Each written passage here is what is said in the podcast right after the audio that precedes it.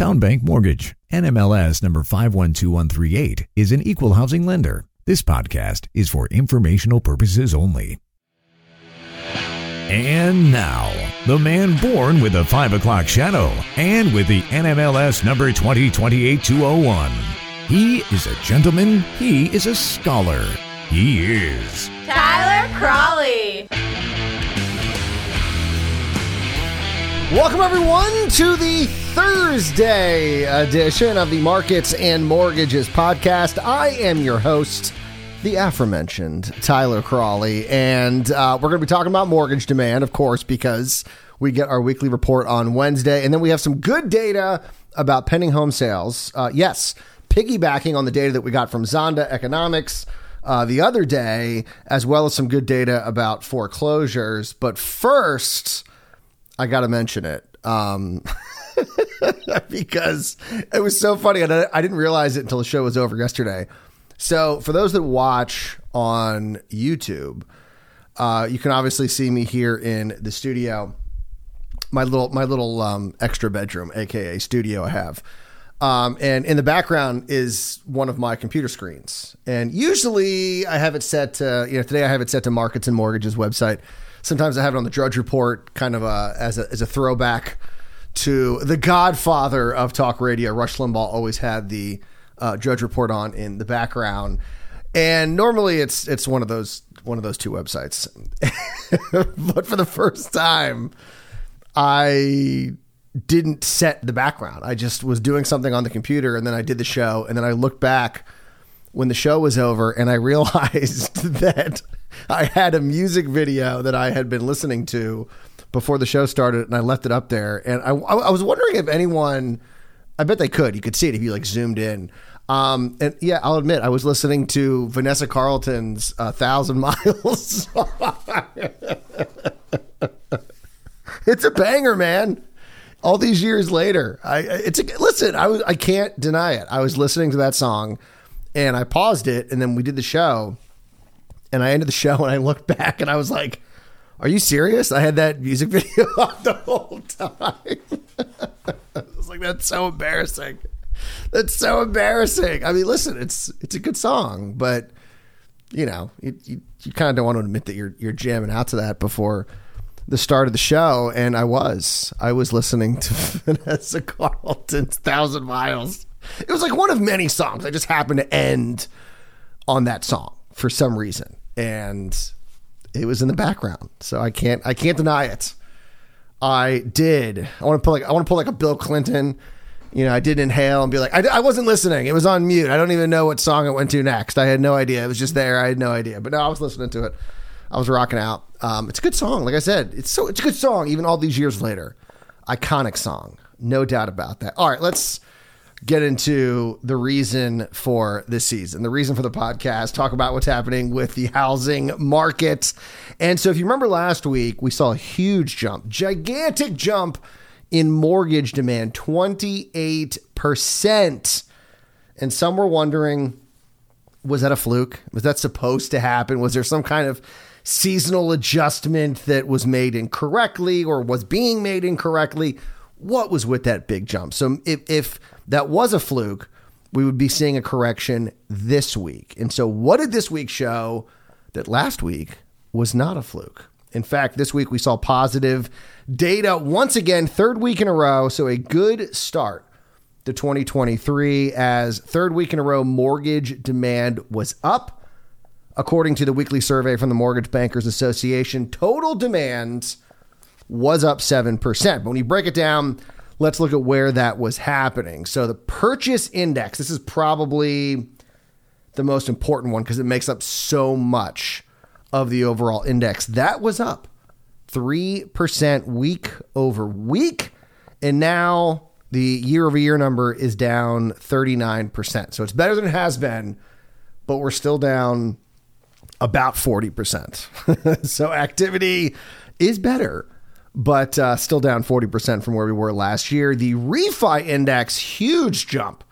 Of course, I have to imagine the numbers, if you were to break it down, have to be like historical norm. I mean, historical lows. And so a 15% jump still puts the index down 77% year over year. So overall, both categories positive. Big jump in refis, good jump in purchases, which led to a 7% increase after a 28% increase after I think the first week was up 2 or 3%. So overall, good movement in uh, the mortgage markets. Happy to see this. And if you talk to anyone in the mortgage business, they'll tell you that. I mean, I can, like I said, I, I've the people I work with uh, at Town Bank, um, the loan officers, they are getting more calls.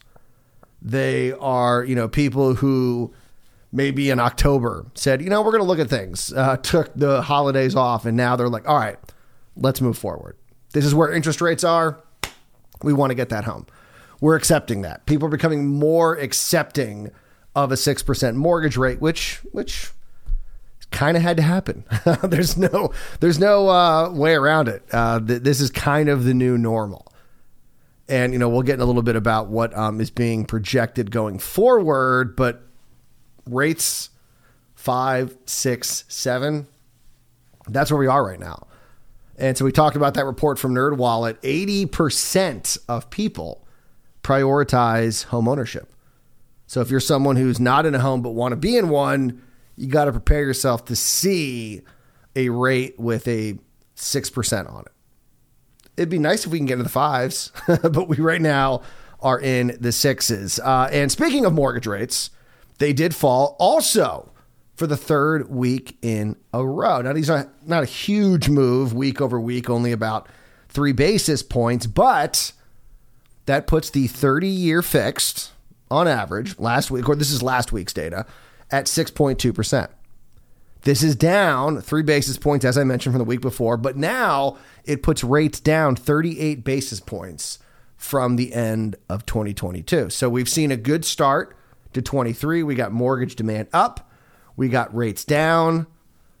That's how I'd like to start the year. That is pretty good. Some wondering if maybe the spring buying season might be starting a little earlier than expected. In fact, Joel Kan, a chief or deputy make sure I get that right. Deputy Chief Economist at the Mortgage Bankers Association said home buying remains depressed, but things are looking up heading into the spring season, saying, quote, overall applications increased with both gains in purchase and refinance activity, but purchase applications remained almost 39% lower than a year ago. Home buyer activity remains tepid, but if rates continue to fall and home prices cool further, we expect to see potential buyers come back into the market. Many have been waiting for affordability challenges to subside. And as rates fall, along with home prices, that is happening. Now, of course, I don't think home prices are going to fall anywhere near where people think. I mean, if you remember 2008, we had a housing crash. I mean, housing crashed pretty much everywhere. Some places better than others, some places worse than others but it was a pretty big drop. And it took 10 years for home prices to get back to those levels. Even if we were to see a huge crash, like 25%, tw- let's say, let's say 20%, 20, 25% nationwide, which no one's calling for. Let's just say that happens. That would still put home prices at like 2021 levels. That wouldn't put them at pre-pandemic levels. That definitely wouldn't put it way, way, way. You know that that would not move it back to say 2017 or 2016 which is what we saw happen in 2008. Prices crashed and they fell to levels that we hadn't seen in five, six years. That's not going to happen. It's just not. And so I think the the sooner people realize that, they're going to go, okay, here's where home prices are, and here's where rates are. And so if we want to buy, this is the reality of the situation. And people are coming to that realization. And so that's why you're seeing some positive movement I mean, we're not going to go back to the crazy times. We're not going back to the what we saw the last three years, but it would be nice to go back to 2016, 2018 levels. That wouldn't that would not be bad. That's what everyone's sort of hoping for, and I just hope everyone remembers what a normal housing market looks like because it's been so long. I mean, think about it. We're coming up on the uh, third year anniversary of COVID, and housing was just insane during COVID going from all time highs to all time well, I don't want to say all time lows, but some pretty big lows these last couple months. And so it's just like one extreme to the next. So, what do we remember what a normalized housing market looks like? And here is good data that says, like I said, that things, people are starting to realize, hey, this is the new normal, or this is, we're going back to normal. And this is kind of where we are. So, first, let's look at pending home sales. So, we had the Zonda report yesterday. We talked about uh, new home pending sales and a slight, slight jump up in December. Of course, they were down year over year, like almost 40%, but they were up in December. It was only the second time all year Zonda reported that that index saw a month over month increase. And here's the good news Redfin is also showing similar data. Uh, Redfin recently released their latest report looking at pending home sales. They had pending home sales rising 3% in December from November on a seasonally adjusted basis. And in this case, that was the first time that happened in 14 months. so even it's been even worse according to Redfin because at least Zonda had one month other than December where they saw a month over month increase, not Redfin. They had not seen that. And then of course, um, tomorrow we're going to be getting pending home sales data. We'll talk about it on Monday's show. That's the big report from the National Association of Realtors. But right now, it looks like that could be a decent report and that we could see a slight, slight uptick. So that was from Redfin. Then we also got some good data from Black Knight, their um, monthly first look report, which looks at delinquencies and foreclosures. And if you paid attention to the beginning of COVID, and that's when you saw these sort of extreme measures by the Federal Reserve, you know, they were going to buy, you know, mortgage-backed securities at a, a, much bigger rate than people thought. We saw, you know, the the um, foreclosure ban. You, you weren't weren't allowed to for the uh, moratorium. There we go. I was I knew it was a big word. It wasn't ban. It was a big word. moratorium. The foreclosure moratorium. So you couldn't, you know, foreclose on people. You couldn't evict people. And that was being done because a lot of people, some smart, some really stupid, thought that there was going to be a foreclosure crisis, which makes sense, right? Because we saw what the unemployment rate shoot up to 25, 30%. People weren't working. They thought that without that money coming in, they weren't going to pay their mortgages and it was going to be 2008 all over again.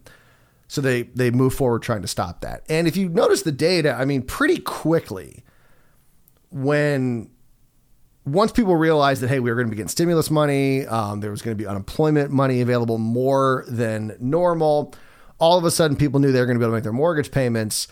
The foreclosure, smart people knew almost immediately that the foreclosure crisis just wasn't going to happen. It was it was not an issue. Dumb people, however, they still believed in that. I mean, they kept that going. I want to say almost until 2022 that there was this foreclosure crisis on the horizon and it was going to be 2008 all over again. But like I said, I mean, by the end of 2020, it was very clear that nobody was at risk. A lot of people, of course, were going into forbearance because they could. There was no penalty for it. Ding their credit, sure. Um, but other than that, there was no real penalty. And people were like, hey, I'll just go into forbearance. It's not going to be, it's not going to harm me in any way whatsoever. I mean, it hurts you if you're trying to refi. Um, but other than that, it was no real ding to you at all. And so you just go a couple months without making your mortgage payment, put some more money in your pocket. So a lot of people went into the forbearance program that maybe didn't even need to. And so people were given the misconception that, oh my gosh, look at all these people in forbearance. They're all going to go into foreclosure. And it wasn't going to happen. I mean, like I said, the data was clear. There was no foreclosure crisis, but they kept going. They kept ringing that bell. Here it comes. It's coming. It's coming. And then eventually they just stopped because they realized it wasn't going to happen, mostly because of what happened with home prices. People don't foreclose on homes when they're sitting on 40, 50, 60% equity. And when these reports come out about homeowner equity and it's like 80% of the country sitting on 50% equity or whatever the number is, yeah, it's not going to, no one's foreclosed. They might sell the house.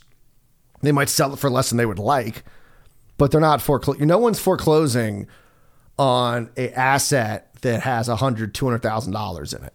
you know, maybe they'll take a 100,000 instead of 200,000, but they're not foreclosing. They're not just walking away from a property. It's the stupidest thing I'd ever heard. And as home prices continue to skyrocket, the foreclosure argument got dumber and dumber and dumber. Well, now some of the foreclosure peeps, the crash bros, um, are kind of like inching their way back, saying like, "Oh man, people bought homes last year." And they're going to go into foreclosure. So, so it's already starting again. You're seeing some of it. And it's true. You look at the data, you are seeing an increase in delinquencies and maybe even an inc- a slight increase in foreclosures but we were at historical low. I mean, like lows, like we're never probably going to see again, just like mortgage rates. Like we we were at lows that just don't even almost make sense. like there's going to be a certain amount of foreclosures and failures in a system. Always. That's just the way that it is. And I mean, we almost got to the point where there were like no foreclosures. And not just because of the forbearance programs, or I should say the moratorium, but just because no one was foreclosing. Everyone had equity in their homes. Why would you foreclose on a house? And we're seeing the numbers inch up from there. So we're still at comparable, I mean, lows. I mean, when we compare it to last year, or the year before, whatever, I mean, it's crazy low. But we are seeing it inch up. So don't believe the hype. If anyone starts saying, oh my gosh, we just saw a 50% increase from where we were a year ago. Well, yeah, a year ago, there was none. There were n- no foreclosures happening. so, yes, we technically to go from zero to five is like an infinite increase but be very careful with some of the data out there. So the national delinquency rate inched up seven basis points to 3.08% in December. However, this is still 9% below December 2020 or December 2021 levels. So it's still down from last year when they were at historical lows. so I guess now we're at historical lows. So I mean that that's also important. Is year over year data. I mean the fact that we're less than last year is just crazy. Uh, and then foreclosure starts were up four point nine percent. Um, or excuse me, foreclosures was were started on 4.9 percent of serious delinquencies in December.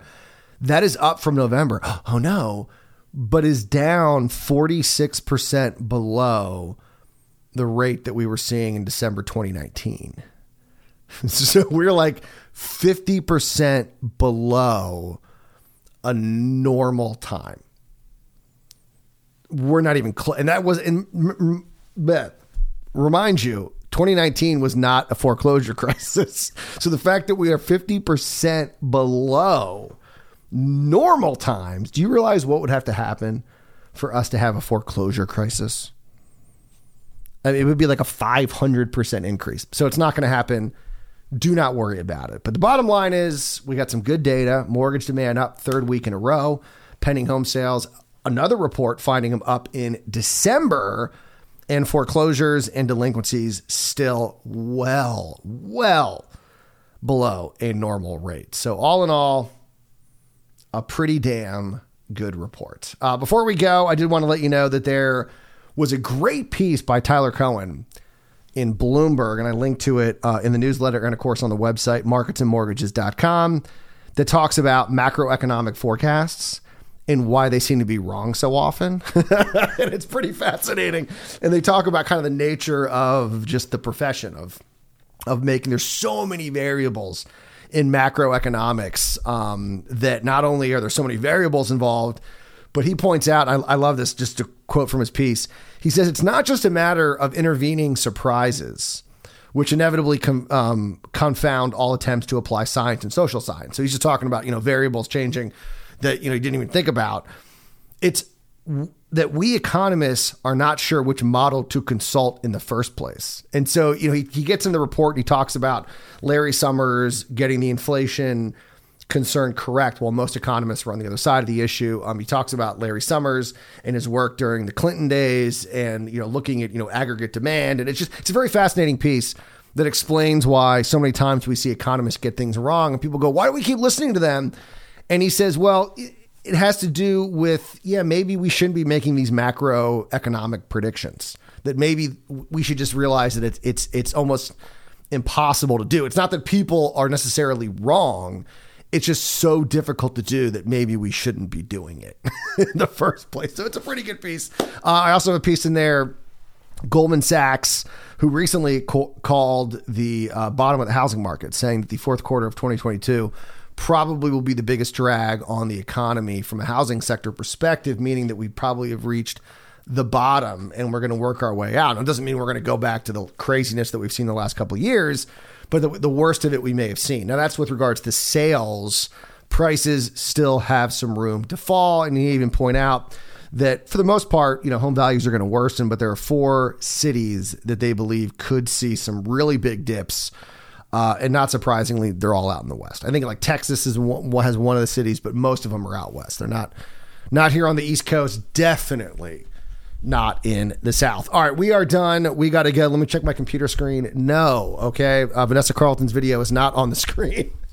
so we are good to go. You guys enjoy your. Th- oh, by the way, crazy busy day. We got a crazy busy day. I mean, this whole week has been kind of light with regards to economic data, especially from the government. We got a lot going on this morning at 8:30 the fourth quarter first estimate for the fourth quarter GDP number that is supposed to be 2.6%. It's supposed to, the economy should have been growing at a 2.6% annualized rate that is down slightly from Q3 when it was up 3.2%. We're beginning jobless numbers. Yeah, shocking. They're supposed to rise. They're always supposed to rise to about 205,000. We will see. Um, also going to be getting some mortgage data from Freddie Mac. Um, like I said, rates have been falling. We'll see if Freddie Mac has any different data. And then new home sales are projected to fall at about 2%, somewhere around there. So we're going to, man, we're going to have a busy Friday show because we got a lot going on today. But I will talk to you tomorrow about all of this and probably not more. That'll probably be enough to do the show. You guys enjoy your Thursday. We'll see you Friday morning for another edition of Markets and Mortgages. And remember, as always, do not wait to buy real estate. You buy real estate and wait.